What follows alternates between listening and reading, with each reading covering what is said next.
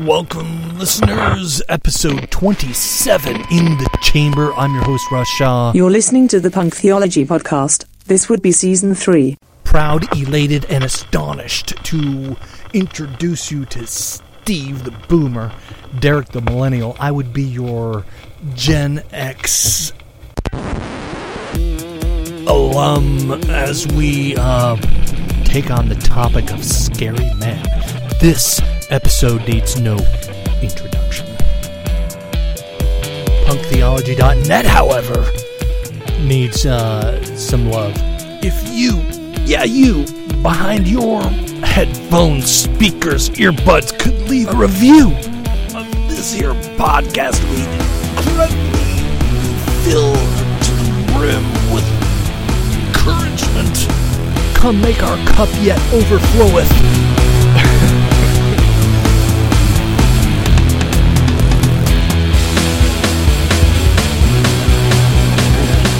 I don't know. That's kind of cool. So, kicking off the show, Derek is telling me about Umbrella Academy, and I had no idea because I'm a huge My Chemical Romance fan, and I've I've heard some of their like I, uh, the guys written books. I had no idea that he helped write Umbrella Academy. Yeah, it was his baby. He wrote the comic. Okay, right. think he It's was like a graphic. novel. He had the graphic novel, and he was involved, at least in the at the beginning, in translating it to the to uh, the Netflix series. But yeah, he he wrote all those kids, the seven kids in there. He wrote about himself. Basically, he's writing out different issues. Right. And I always really connected with Luther, uh, who's the oldest, who's, you know, he he's super strong. He gets his life threatened, and his dad basically uh, crossbreeds him with gorilla DNA.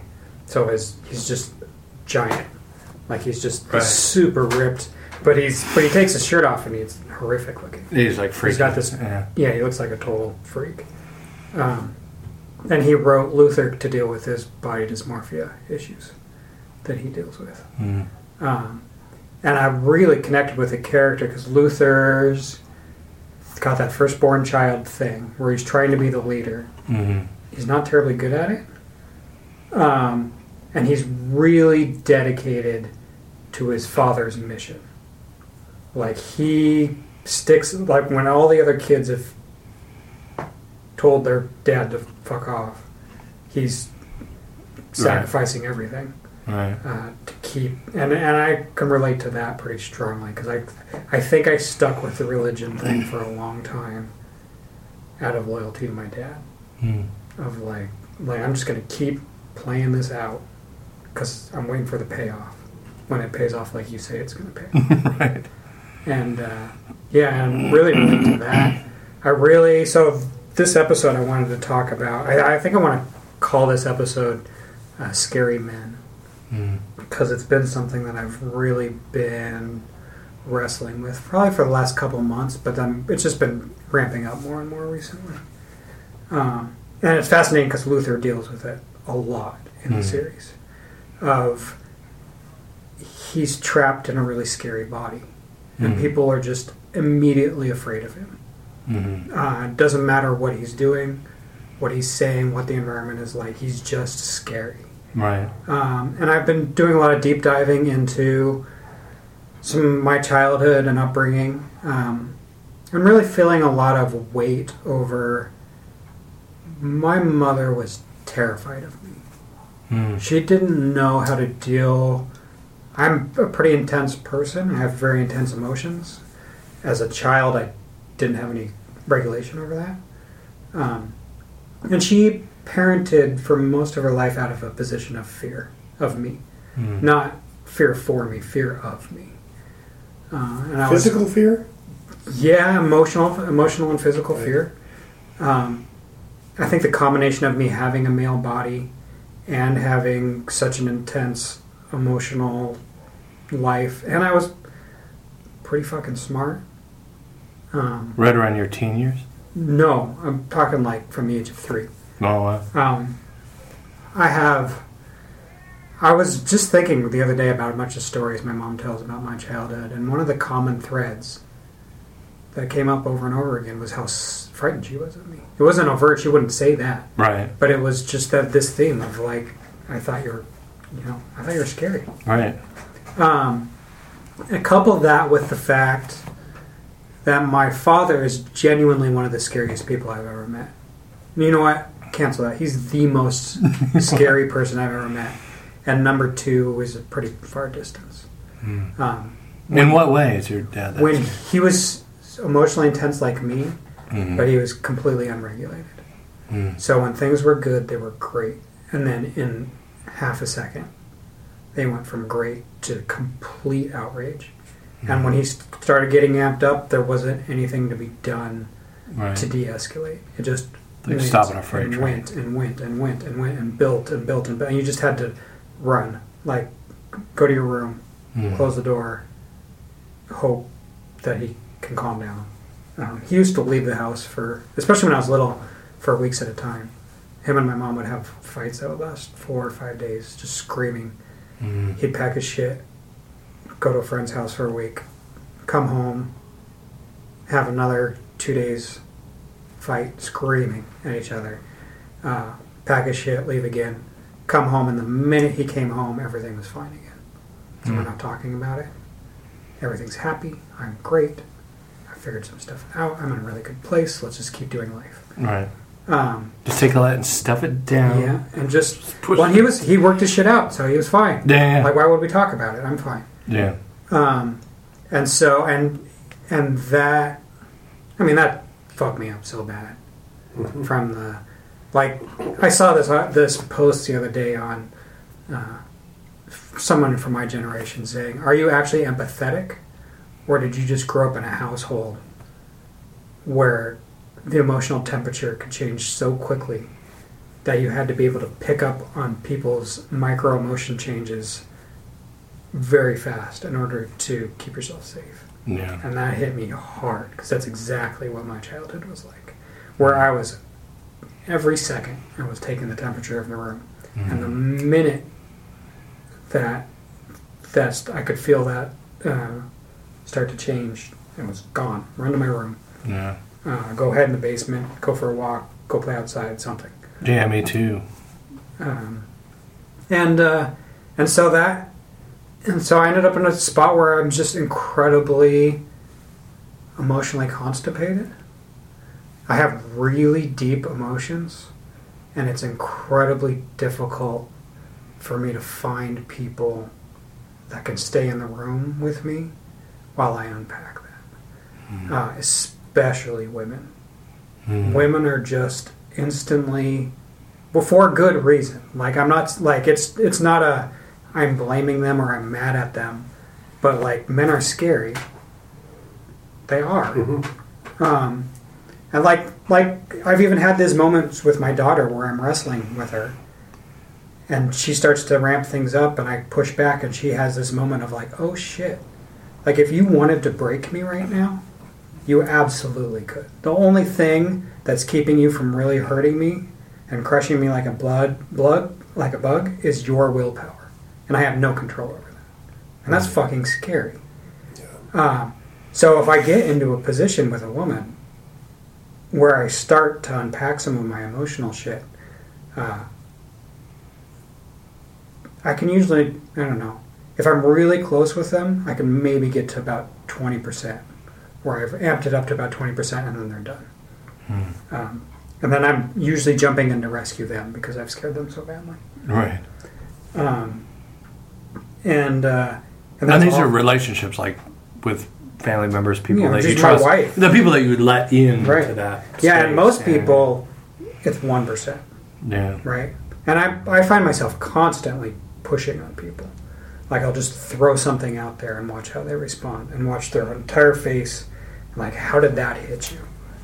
Because I, there, I've got something inside me that's just desperate to find someone that I can have a full emotional uh, moment with, where I could completely unpack.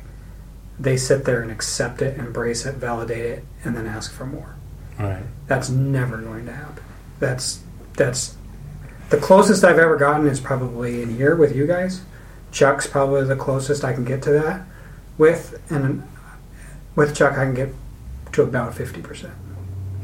where where, where before I can tell like he's he's about done. He can't take too much more. Right. Uh, and I've just never had a clean release emotionally with anybody. Mm.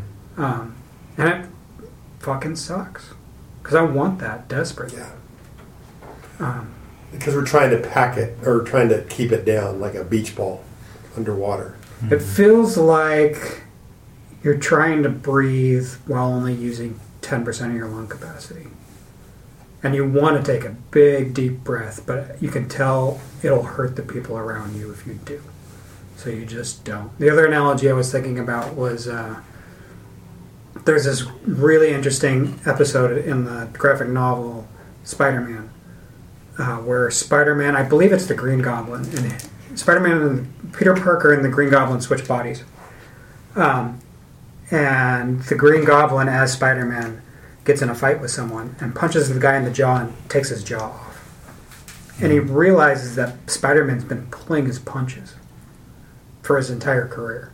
Because Spider Man is so strong that if he actually fought somebody with full strength, he'd kill them instantly. And that's the way I feel a lot emotionally, where I just have to pull my punches. Because if I ever actually unloaded on someone, um, the relationship would shatter. Like it just would couldn't exist. They'd be so terrified uh, and so disturbed. Uh, so so I'm just constantly That's interesting. So one of the things that I've I've been able to be in the midst of and unpack is, is recovery groups because sometimes recovery groups look like that. Right. Like it's just people fucking, especially the smaller the group. Sometimes the the bigger the the release. I remember I, I uh, you know I listened to it was a I don't know it was a podcast or an audiobook and there's this woman and she was a uh, social worker, kind of pre grad, right? And she would volunteer in 12 step groups in New York City, in the basement of churches. And she would do, you know, like two groups a night. So the first group would come in at like six, and then she would go till like, you know, seven or eight. And then she'd do the second group at like nine, and then go from nine till like nine, Midnight, midnight or something like that. She would do this like three, four times a week. yeah. And this woman was probably 95, 100 pounds soaking wet. Yeah. And uh, one of the professors or the person who was interviewing her asked, Aren't you scared? Right. because people say you're really good at this. The math like you're says really you good. be scared. That's right. Even from just a practical, pragmatic, Exactly, yeah. like like is your brain there. broken because you Right. should be terrified. Some Catholic fucking church, they just hand her the keys. Oh yeah, you're doing good for the world. And uh, but she said, here's what she said, and it just about floored me. It just about brought me to tears. She said at the time, um, she goes, she goes, no. She goes, and she, you know, you could even sense it in her voice, like she kind of had joy in it. She goes, when I sit in those groups, I see a bunch of little boys and little girls, Yeah. and they're all they're just kids, and this one's kind of sitting there like that, and this one's, and she goes, yeah, there's the physical aspect of it, and you know, it's one of those it ain't killed me yet kind of things or something, um, but the fact that she knows, kind of like that Spider-Man analogy, I like that, like she knows that Spider-Man's pulling punches, right? Like she she knows the the draw between the physical and the child inside who's throwing a tantrum and he just needs to be loved and heard in that moment. I've said stuff. I've heard people say stuff, and pe- that's another thing about the groups too. Is you go into a recovery group, nothing leaves this room. You know, nothing leaves this room. You walk in there and you just you hang your ego at the door. That's another one that you're encouraged to do. Whatever you do in here, lawyer, doctor, you know, you take out the garbage, whatever you fucking matters, dick. You hang it at the door.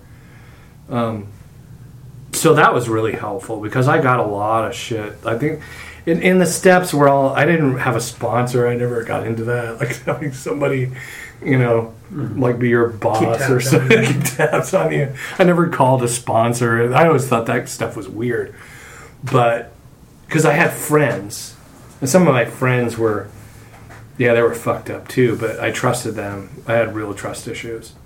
Um, but yeah, I don't know if that's if there's a if there's a difference in that where where people I think in people in in that setting, if the person and, it, not all recovery group leaders are very good. I'd say it's like an 80-20 rule. I think twenty percent have any fucking Yeah. chops to them. Same with therapists in general. Yeah, yeah, probably.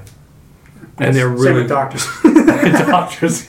it's probably Same with most professionals, honestly. that's the rule, right? Eighty percent of the people, or twenty percent of the people, are doing eighty percent of the work. Yeah.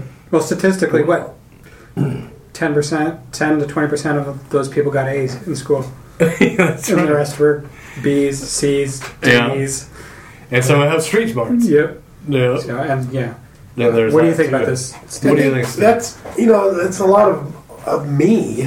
Um, you know, I, I resonate. What Derek was saying resonates. Is I want to be known, fully known, and to be heard and loved.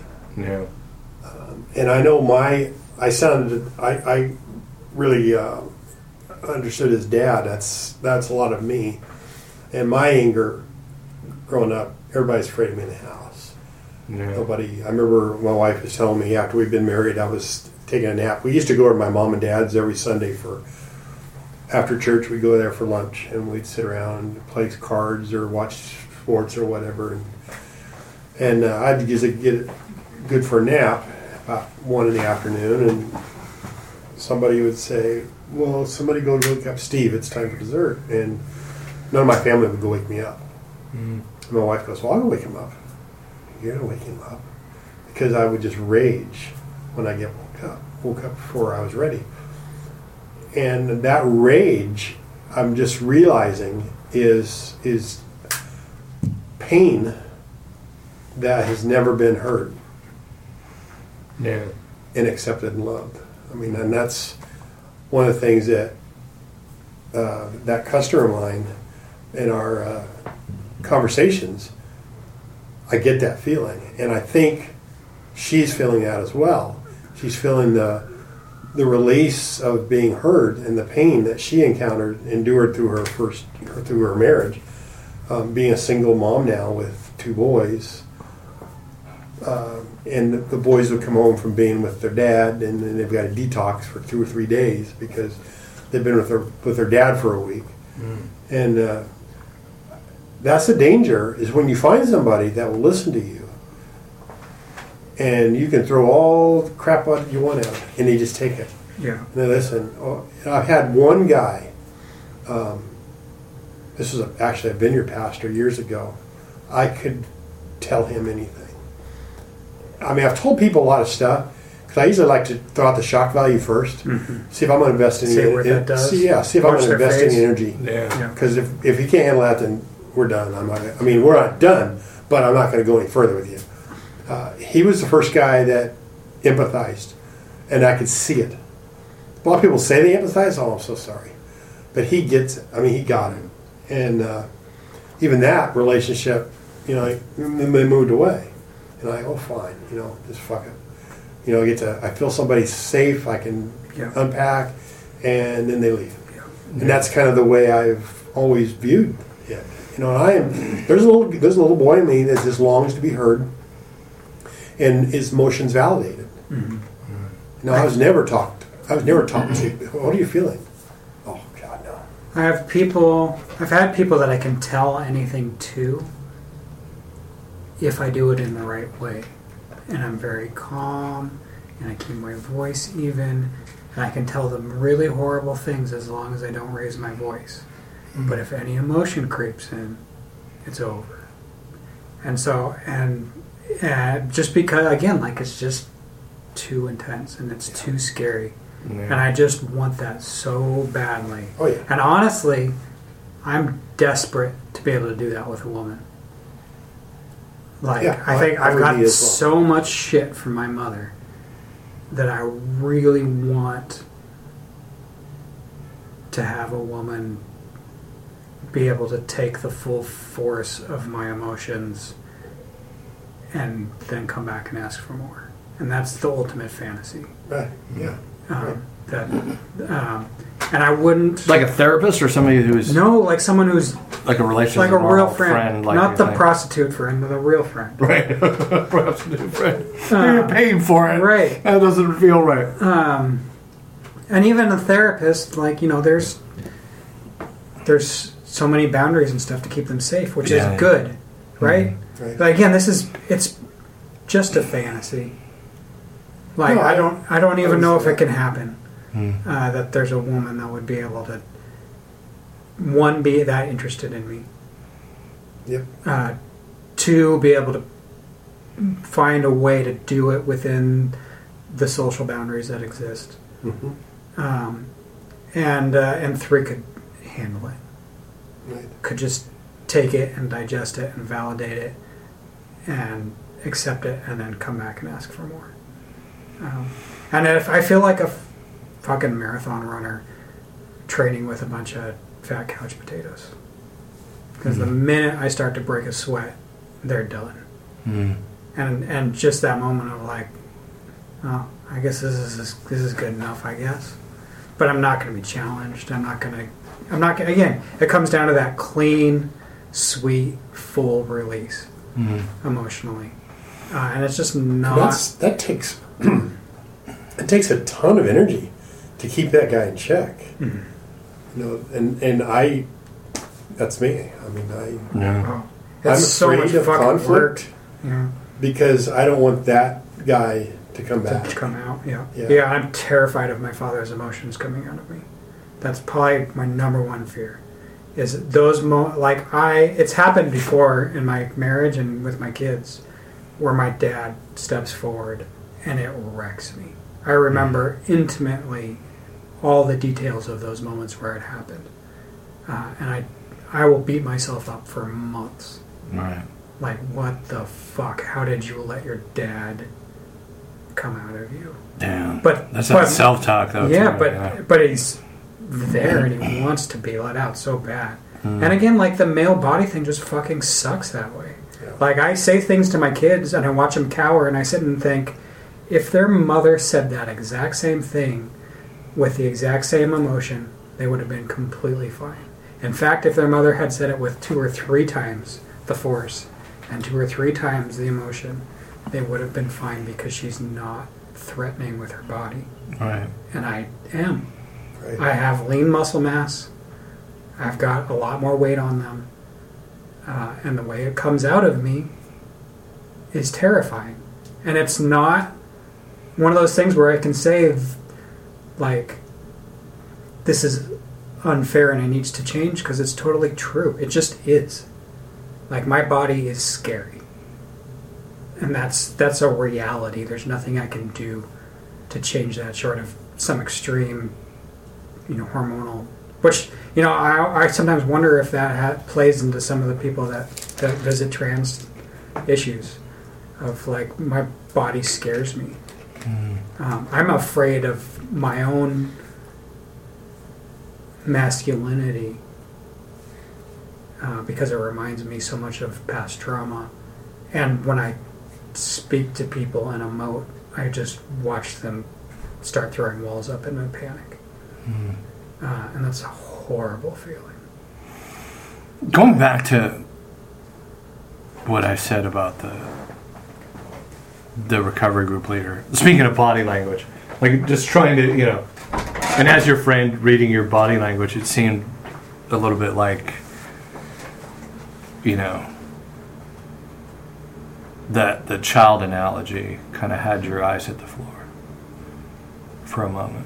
Is there, Oh, was, is there something in that? No, with the w- with what if that's part of that childlike part of your ego? That's just is it? I don't know if it's throwing a temper tantrum or, or what. When it hits a wall, is there a part of yourself that you fear thr getting out of control once you get to that place of release? Yes. I so that's the other thing is I have so many internal checks that if I ever got to the point with a woman where they could handle that, they would have to drag it out of me. Hmm. Because I have so many internal checks that keep me from going there. Like I don't think I you know, I talked about hitting 50% with Chuck. I don't think I can get higher than that on my own without them walking me and teasing it out of me Right. slow. And it would take months, maybe years. Um, and it couldn't be in a therapeutic setting. It would have to be a genuine friendship because the trust level would have to be that much higher. And again, like it's just that, like the more I look at it from my engineer, practical, do the math perspective, the more I think this is just a fantasy. Mm. It won't ever happen. And uh, and the tragedy of that's pretty deep. Mm. What if you went to recovery groups and just pretended to be an alcoholic? I don't know. Yeah, Just I mean there is that Fight Club thing. Oh yeah, that's That- that's yeah, that's a real the Fight thing. Club analogy is, Yeah. is real. Like, to that guy went to sickle those cell, groups. sickle cell Yeah, therapy, and, groups. and fucking Because those people are trying to find a place to emote. right to have that release, that Right. clean release. Yeah, yeah, yeah. And it is a good place to do that. That's one of the things I really respect about Rob Bell is when Rob Bell started flirting with the idea of becoming a pastor, somebody told him, go to recovery groups. You want to be a pastor, you want to lead people spiritually, go to recovery groups. And just sit there. And if they ask you to speak, just say pass. And don't say anything. And do that for six months. And then just tell me you, you want to be a pastor.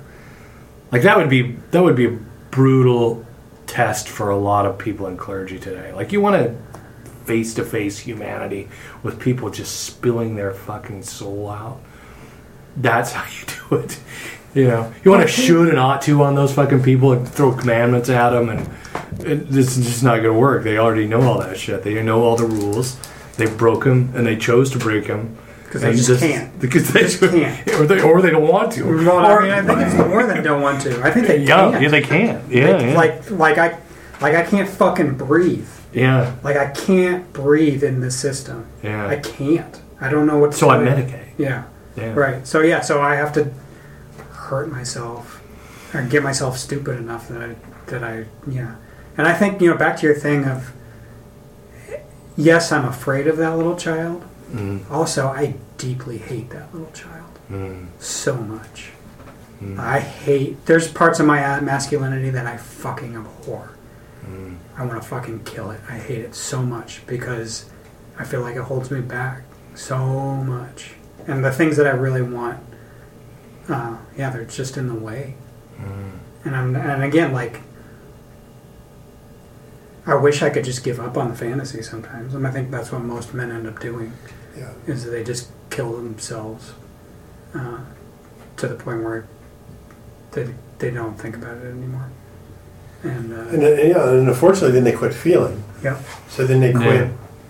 And it Being- pushes people further away. Yes, exactly. Yeah. Then you just uh, uh, uh, accustom yourself to the machine, like we talked about in the last episode. Just Well, the part of the danger- machine, man. And I, I recognize this. The danger is that when you have an outlet, that you just are so hungry for that that you're drawn to that. Yeah, it's a it's a drowning man who gets Yeah. who somebody comes up to save him and he he starts drowning them because Right. he's so desperate for yeah, and he'll do anything to yeah. I I struggle with my own hunger. It, my own hunger scares me, really. Like like even moments with Misha, where we start to connect, um, and I can see that she's struggling. Some part of me is just like just just just dive in, go 100 percent, just Yeah. do it, and it'll fucking break her, Oh, and she'll be terrified, and your relationship will be done. But at least you'll have two seconds where you got a full clean release, and I don't, and I have got so many checks inside of me that keep me from doing that. But there's that voice that screams that.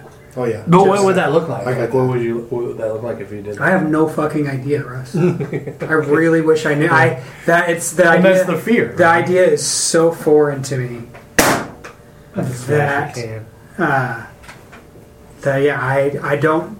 It might be fine, but I'm so afraid of it, and I hate myself so much that that worst case scenario is too scary. Mm. And and I can tell that the person I'm with doesn't want it, and it would feel like rape. Mm. It would feel like Emotional rape. yeah, like where I where they don't You're want that. forcing Yeah, and I'm Yeah. and I and I'm putting my emotional needs above theirs Yeah. uh, and crossing boundaries. And I, you know, I get the catch twenty two is is that the only person I could ever do this with would be someone I'm incredibly close with. And if I did that to someone I'm incredibly close with, I'd shatter them. And it's and I'd much rather breathe at ten percent than not at all. Yeah, that's the intimacy factor, right? Like pure intimacy is is sort of you know like everyone talks about intimacy and people write books about it, and, but getting to the place where you can really do that, you know, total total acceptance. I don't know, like say, yeah, I'm still a toss up on that. It's a fantasy, It's a fantasy for most, especially for men. yeah. I think And people that do do it, they don't stay together very long. right. yeah, it just burns itself It's out. It's Yeah. like swingers, right? Like you go out and fuck other people, right? And then it just most of those relationships don't last because there's always somebody's got a bigger dick or something, right? Um, Yeah, it's it, there's yeah, and there there is something like there's a reason I married the woman I married yeah, because she's incredibly stable. Um, and if I married someone with that same emotional weight, the chemistry would be red hot, and we'd burn ourselves. We'd Yeah. burn each other out in a month or two. yeah, Um, and again, that's just again just a deep sense of tragedy mm. on that. Of the, I can see it so clear in my head, and uh, it's just and and I'm smart enough to do the math and know I'm not going to get there. So maybe for men, and this is comedy and tragedy. I don't know. Like we have to, do we have to accept that we have kind of a broken product? Yeah, like to a certain uh, to a certain level. Um, and that whole Mars Venus thing, like fuck, as much as I hate that book, and that guy's been married four times before he wrote it or whatever. Like there's something to that. yeah, it's not hundred percent true, but it's not Yeah, like all that stuff. the it's a good anal- if it, analogy. if it gets ragingly popular, Yeah, there's a good chance there's something There's a in seed of truth that someone is playing with. Yeah, yeah. And it may be again maybe complete fantasy, and it may not you know, but but the core, the seed of that desire is strong enough that it sucks people in. yeah, And there's there's enough of a seed in that male difference thing to catch people and have that. Oh yeah, that's that's really what I want. yeah. Uh, But is it? I don't know because I'll never get there. I think so. I think it's just that it's that beach ball analogy again. Is that we we want to let that thing go. You know, we want to be known, but we also want to know. Yeah. Yeah. You know, it's not for me. It's not just simply enough to just completely expose myself. Right. It's also to be in a relationship where that other one is exposing themselves as well. they're vulnerable. Yeah, mm-hmm. And that's. I mean, I have teased out in some in some relationships I have with with women. I've I've started to tease out just a little bit, like you were just saying, Derek, about a little bit of the vulnerability, and then I could see the shields go up, and they went back into a. Um, well, have you thought about counseling? Yeah. Yeah, I, I am not the person. That's what they said. and that's tell what I did. Yeah, and, and now, just talking about this tonight, I see that that stopped that relationship. Uh-huh. Stopped because I just I want to be in that relationship where I can just be known. Yeah. They tapped out. Yeah, Yeah, you you didn't even Yeah, you were right on like. the right on the edge of it breaking a sweat. Yep. Yeah, yep. yeah. You know, Yeah. I have not been challenged. I'm not asking you to fix me. Right. I'm asking you to hear me. But they are Yeah. done. And you watch it in their eyes. And it's fear, like Like, you say, like- yeah, this is not it's gonna that fucking fear. this is not gonna be what I No. Yeah. And I can tell even when I've seen them since it's not the same. yeah. They're they're too afraid. Yeah, Yeah. yeah. And then see, that's what my dad. that wall will never come back down No. again. And that's what my dad. Yeah. Um, my dad, every time I would start to express some emotions, my dad was really uncomfortable with it, which I wonder what the hell that was all about. Mm-hmm. But uh, and same with mom, you know, and, and they were afraid of my emotions, and they never asked me what they were. Well, you know what that was. Don't you dare start to bring that back to life in me. That's what your dad was saying. Really? I've completely killed that. Please don't give me hope again. Mm-hmm. that that could be that that can be Yeah. revived. Because that's the worst feeling ever. Is is that feeling that moment where you realize the other person's tapping out, Right. and it hurts so oh, much. Oh, yeah. And that disappointment is so deep, especially if you've really invested a lot of time in it, Yeah. and then you come up with, oh, this is it. This is your limit, and we're not even in the realm of of what I was hoping it was going to be. No, because I mean, even with my wife, I'll she'll tap out on me. Mhm. Just when I start t- to, I can tell right away, Yeah. and then I'll I'll pose a question, Right. and I don't know.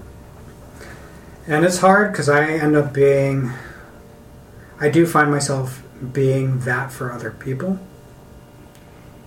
in the hope that they will reciprocate. Yeah, I would agree. I, I think I'm there And, well. uh, and I'm really good at it. I can handle, again, because I'm a marathon runner emotionally. So it doesn't matter what the fuck they, I can, and I've got tools and I've learned a lot and I can be that for other people. I can listen to them telling me the most horrible shit and I can validate their emotions and I can find the place in their body where that hurts and I can reach in and start working on that.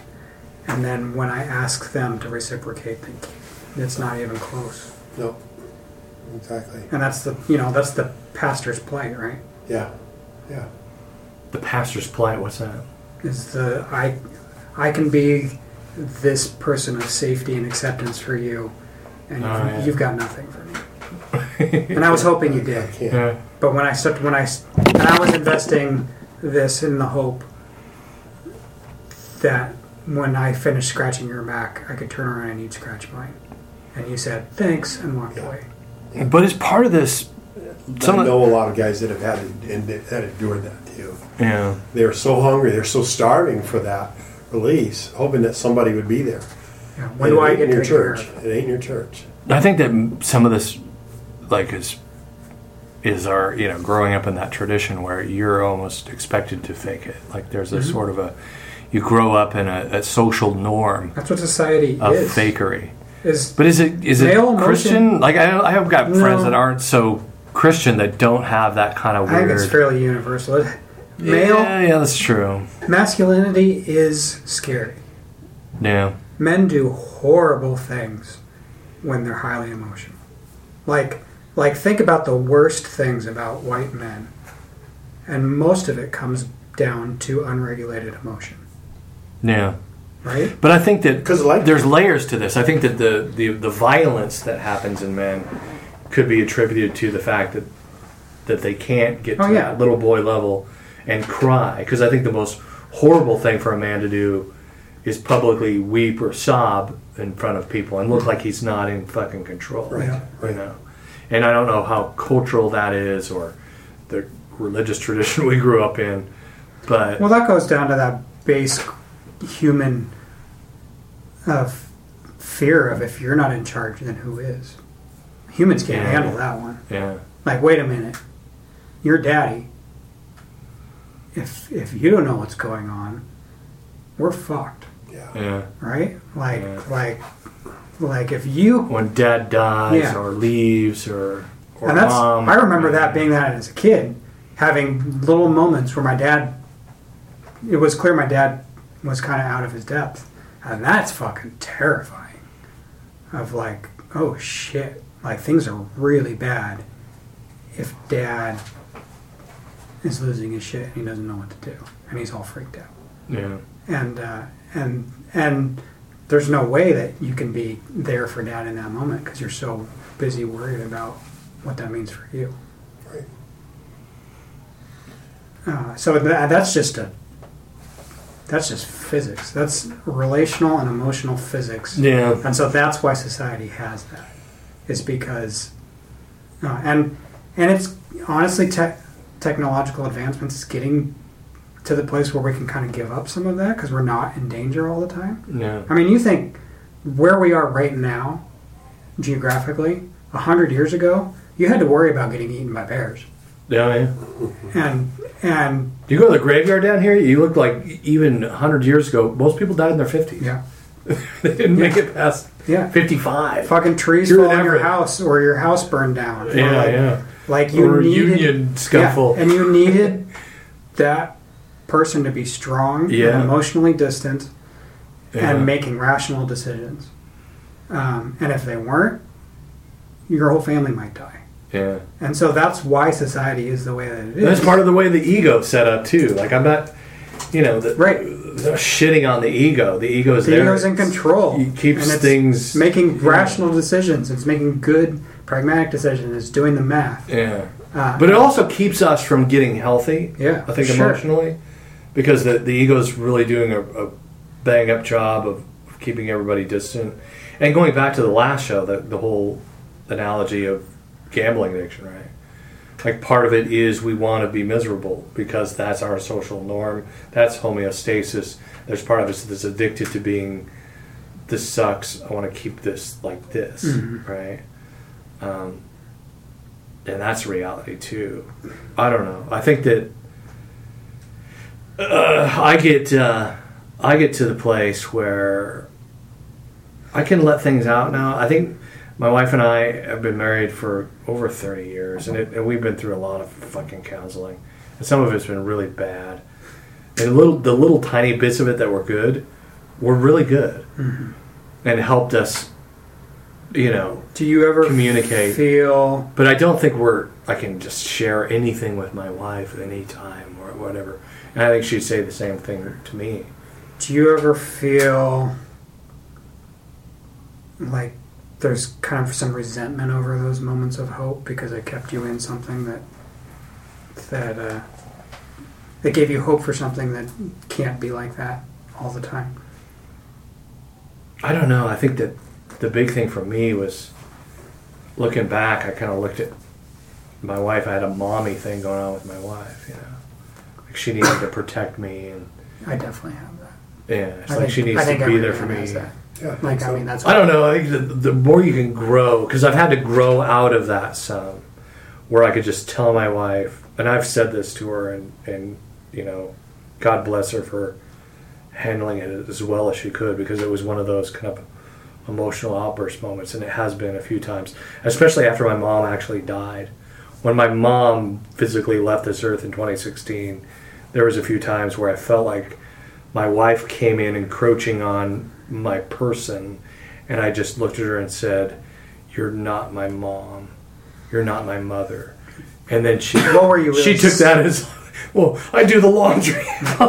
you can do your own shit, right?" So what were you really But- saying? What was I really saying? Um, you don't need to take care of me like that emotionally But don't you want that? and that's hurtful. I did, but I saw it as is it was hurting. It was it was stunting my growth. I think it, it was breaking, and some of this was the counseling and therapy I've been through is breaking this this bond of codependency. Like we had a horrible codependent relationship for a long time, and I got better as I started, you know, going through therapy and and recovery, getting sober and stuff like that.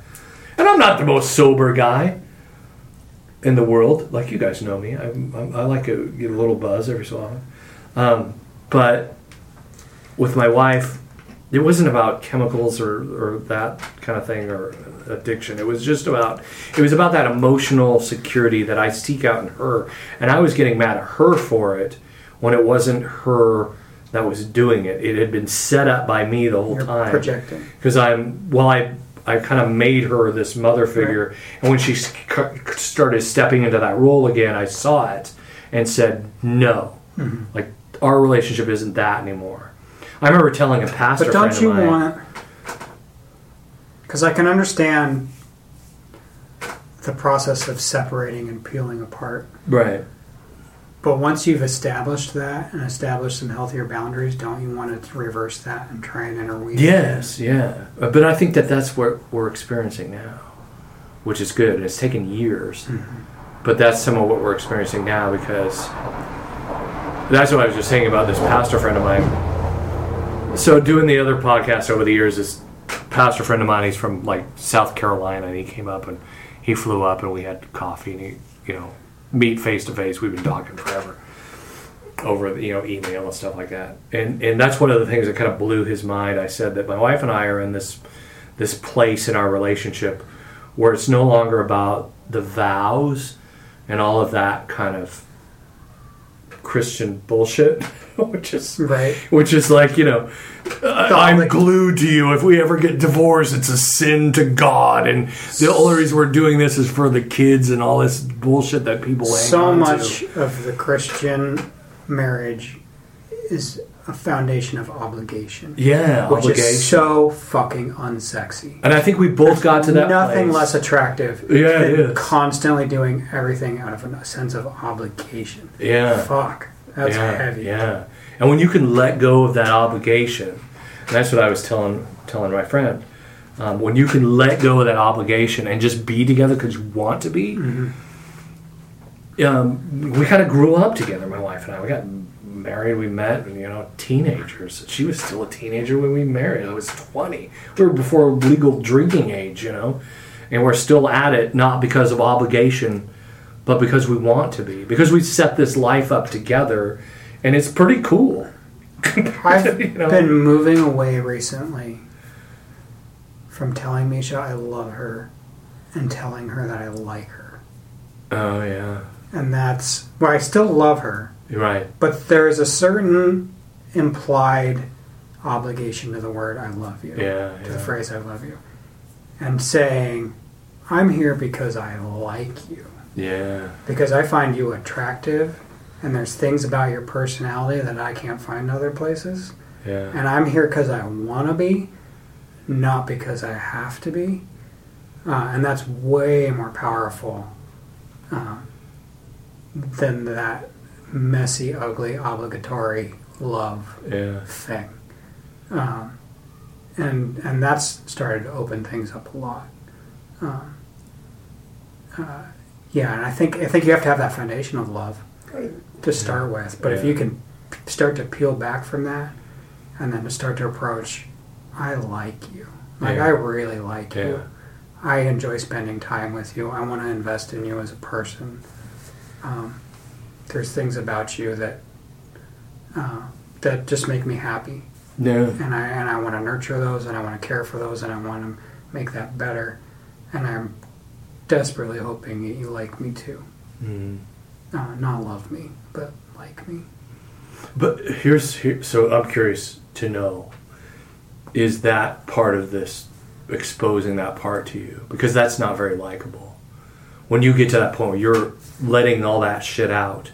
Yeah, and I think you're hoping that the that the relational scales start to even out, or that the person likes you so much uh, that they can learn to like that really shitty stuff. Yeah, Uh, and that happens Mhm. in relationships where you start.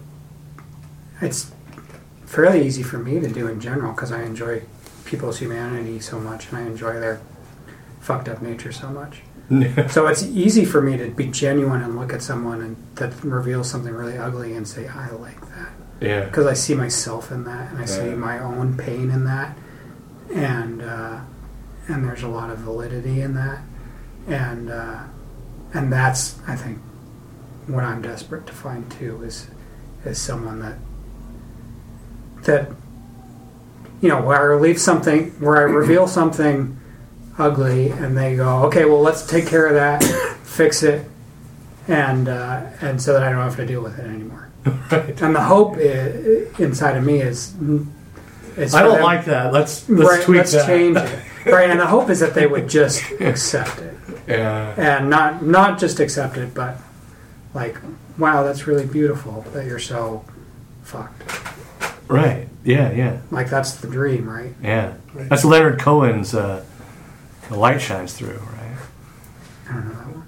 It's uh, the fucking Switchfoot did a song about it too. It's, I think he wrote like a poem or something. There was, there was a line in one of his songs that the cracks, like the breaks and things.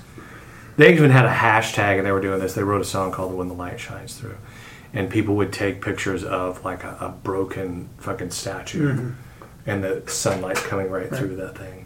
It's when light shines through. That's that's where that's where the beauty is. That's where the humanity is. That's like Yeah, and it's really hard to find other Yeah. people like that.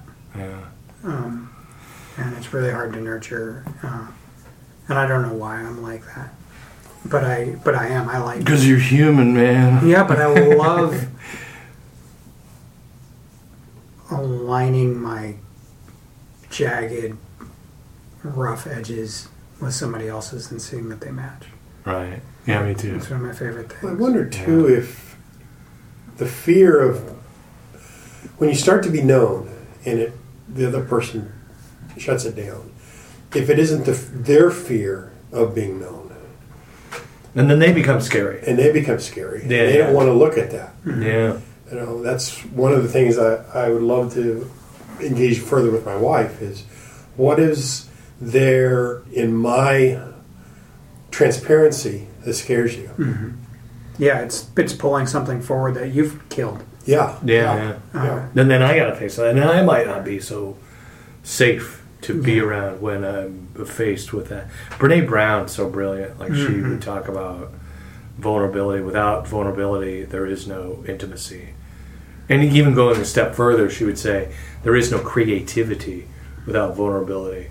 Right. I remember she would talk about being invited into these big corporate things and business meetings and stuff, and and they would say things like, "Just don't talk about the vulnerability.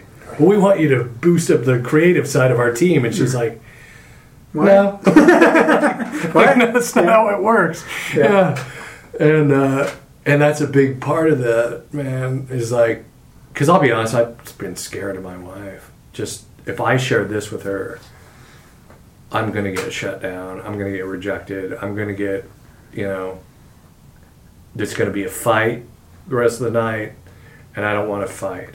And then I have moments with my wife where I start to reveal stuff and she's embracing it. And part of me goes, Don't you dare give me hope. Yeah. Like how would you like that's that's cruel Mm. for you to give me hope because the other shoe's just about to fall. And I can't do this again Right. where I get my hopes up that you can handle this and then have that moment where you crush me again. Isn't that thought like you're? It, it for me, I think that's like my ego will jump up and do that, or I'll get really defensive.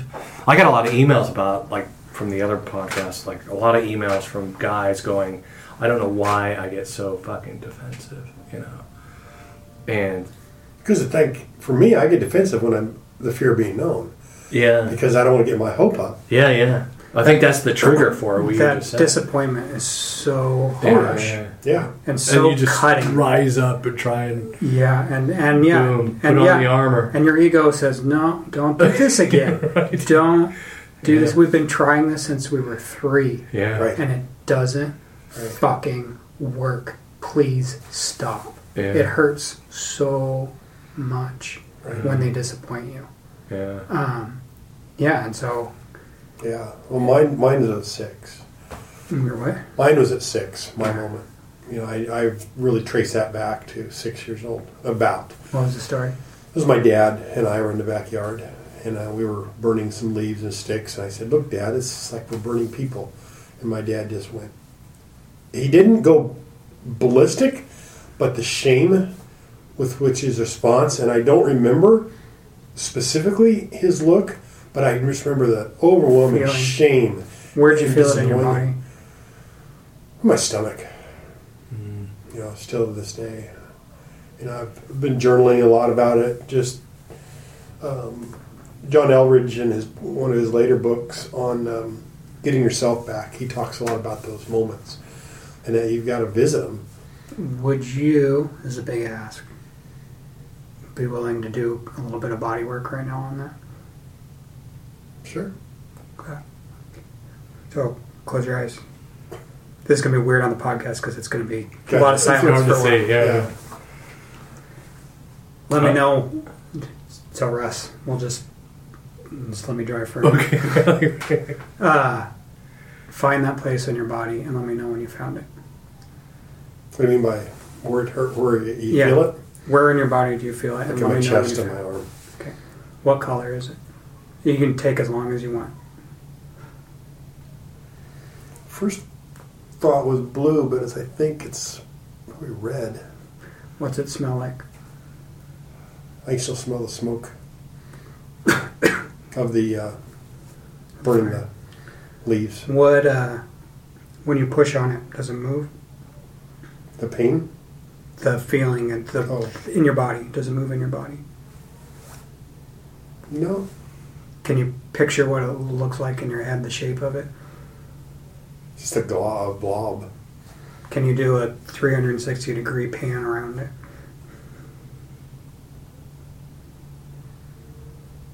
It's just no real shape, but just a just a blob. Is it moving? It's uh, uh, what's the word? Pulsing. If you take one step forward, what does it do?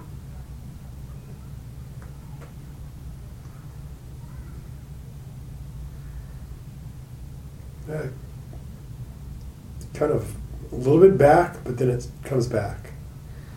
If you take another step forward, what do you do? What do you do? It's like it's taking a step back and then a half a step back forward. If you reach out your hand to try and grab it, what happens? I can't. I mean, I can reach out, but I can't grab it. How close to it can you get? Hmm. Seemingly close, but then frustrating because I can't grab it. How close can you get? Does it hurt when you get close to it, or does it just disappear? Just disappears and kind of just morphs out. Can you tell where it goes in your body?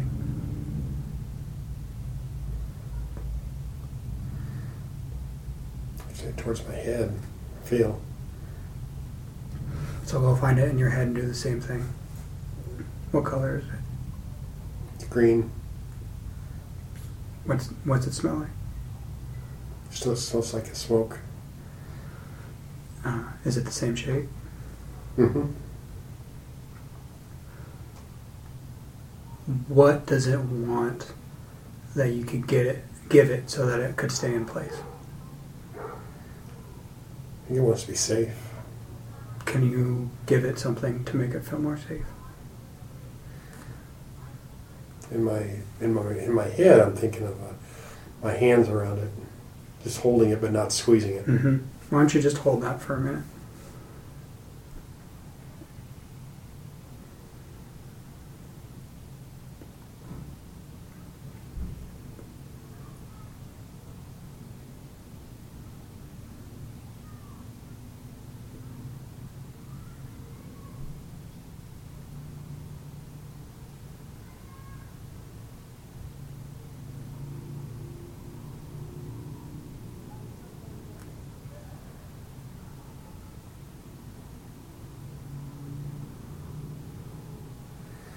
Now it feels like it's uh, dissipating In a good way or in a good way. It's like it's just expanded out, not expanded out, diluted out. hmm Has it moved again? No, it's not really there now. It's just it's not there like it was. It's there like uh, just a mist. All right. Uh, take two steps back.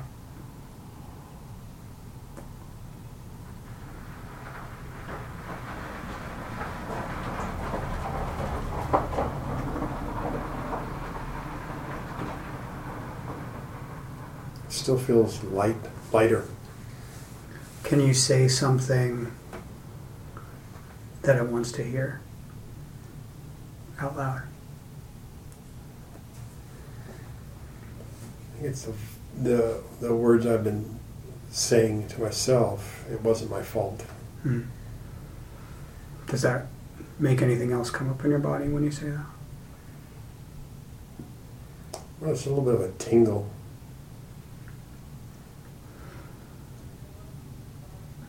All right, take three steps back and come all the way forward.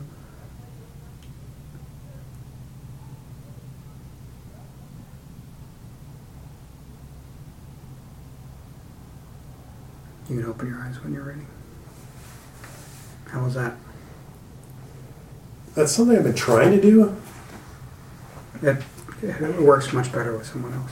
Yeah, I mean, uh, one of the, I think I talked about this. I was walking the waterfront and I was talking to that six-year-old boy, and I was just glad nobody came up behind me. 'cause- but that's the thing I wanted. That's the thing I keep repeating. Um, it does feel lighter though, even doing that. Um, I wanted, I wanted my dad to say. Inter- I mean, that's that's interesting, Steve. Why why would you say that? You know, just to engage that thought. What do you Yeah, mean? yeah. Yeah. What's that? What do you mean? Yeah, yeah. I think that has probably been for me one of my um, I so enjoy is asking. You know, what do you mean by that? You know, where is that? Because that was something I never got. That's what you're trying to tell yourself. Uh, I spent my whole life trying to please my dad. You know, all his baseball. That's what dad loved.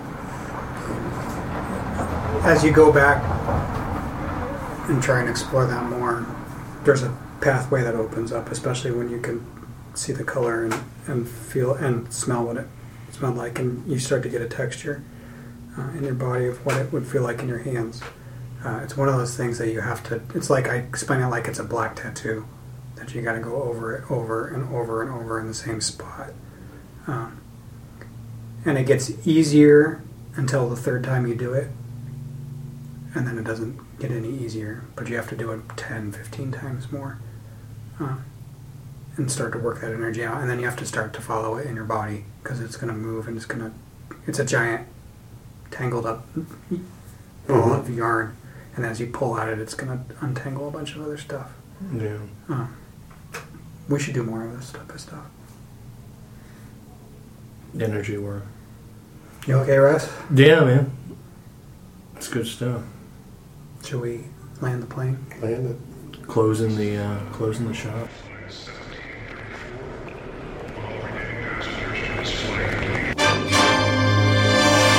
I am serious. And don't call me Shirley. Thanks for listening to Punk Theology. Don't forget to subscribe.